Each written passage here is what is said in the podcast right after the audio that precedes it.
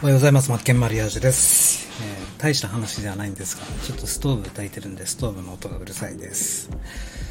ふと気づいたことなんですが、本当大した話じゃないですよ。ただ役に立つかなとは思いますけど、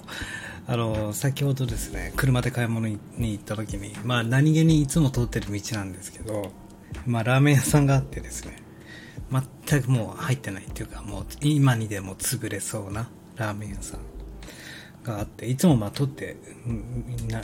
もう看板とかも古臭いというか汚いし、いやこれで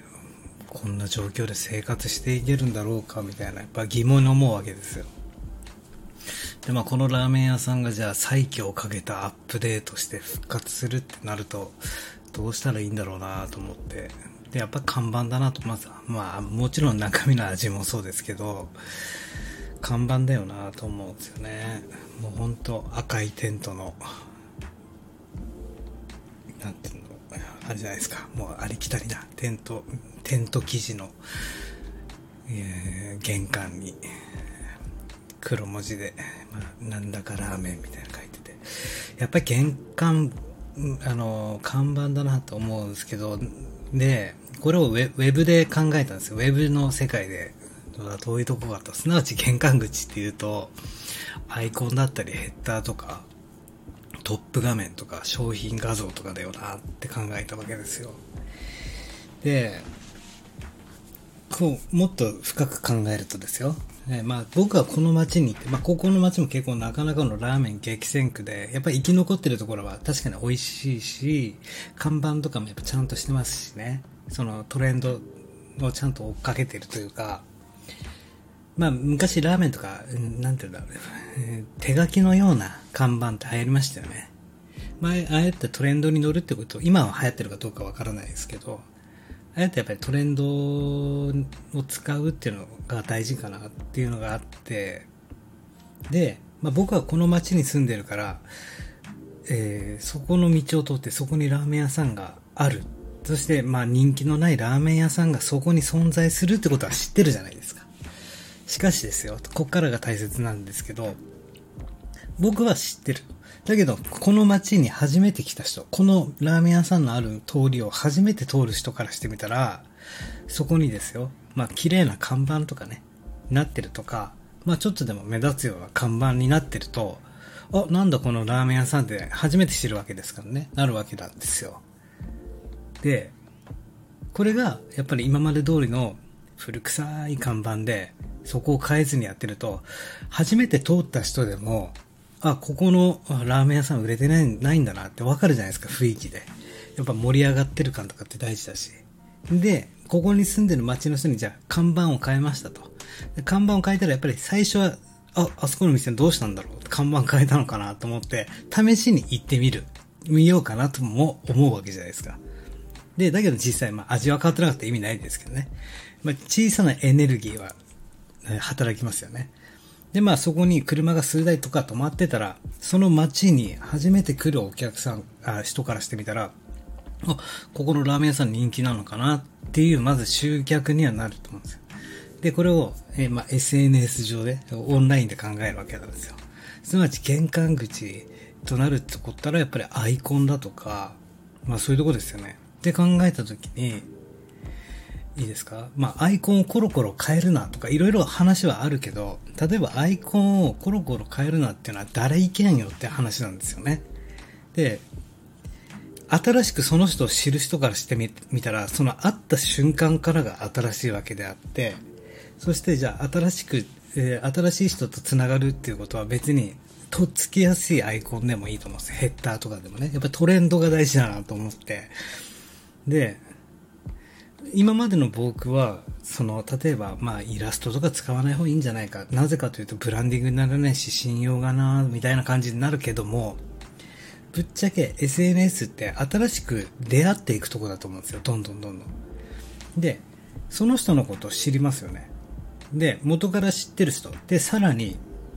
その人のファンっていうか仲いい人とかはその人がアイコンを変えようが変えないが関係ないですよ。あの人だって知ってるから。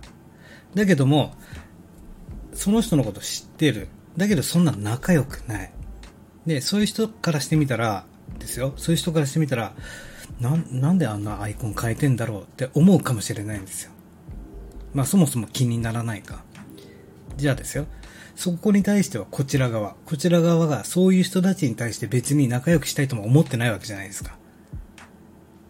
言いたいことわかります？別に仲良くする必要もないし、どう思われてもいいってことですよ。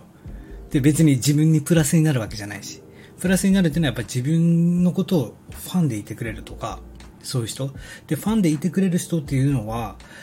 自分がアイコン変えようが何しようが別に好きでいてくれるわけじゃないですか。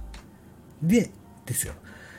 じゃあアイコンとかヘッダー部分、すなわち玄関口になるところ、そこはトレンドをしっかり押さえといた方がいいと。初めて会った人でもとっつきやすいようなトレンドの画像にしていく、うん、例えば、まあイラストがいいよと、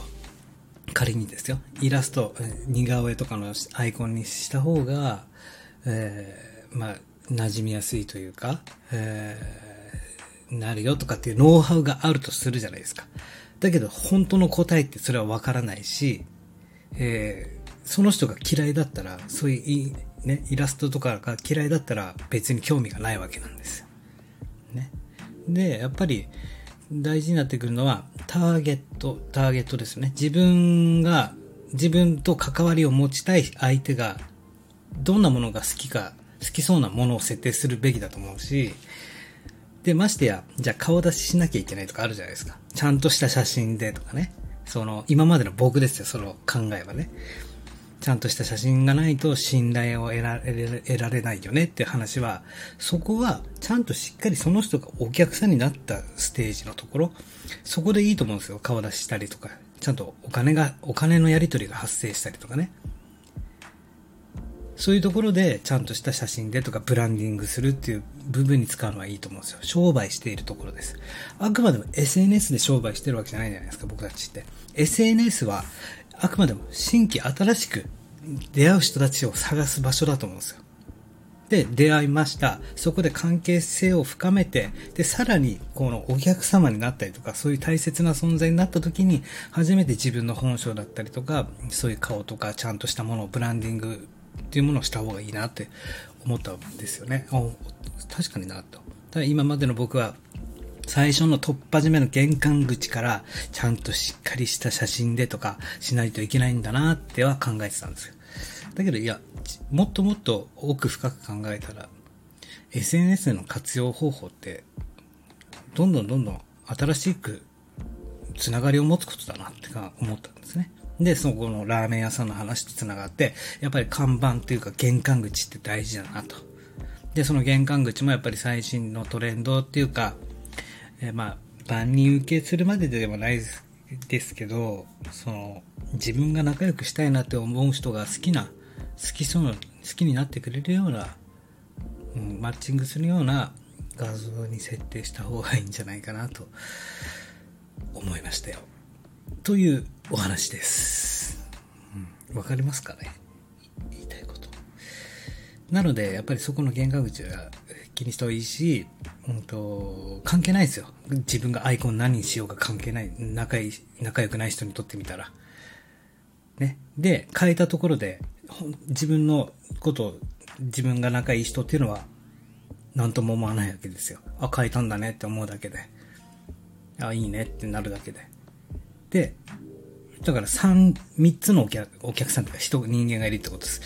自分のファンの人。そして、ただ繋がってるだけで。別にこの後何の関係性も持たない人。そしてこれから新しく出会っていく人。で、SNS の活用としてはこの新しく出会っていく人に向けて、ちゃんと入り口部分を作ってあげなきゃいけないよねっていうのを売れないラーメン屋さんから僕は学びましたよというお話でした。以上です。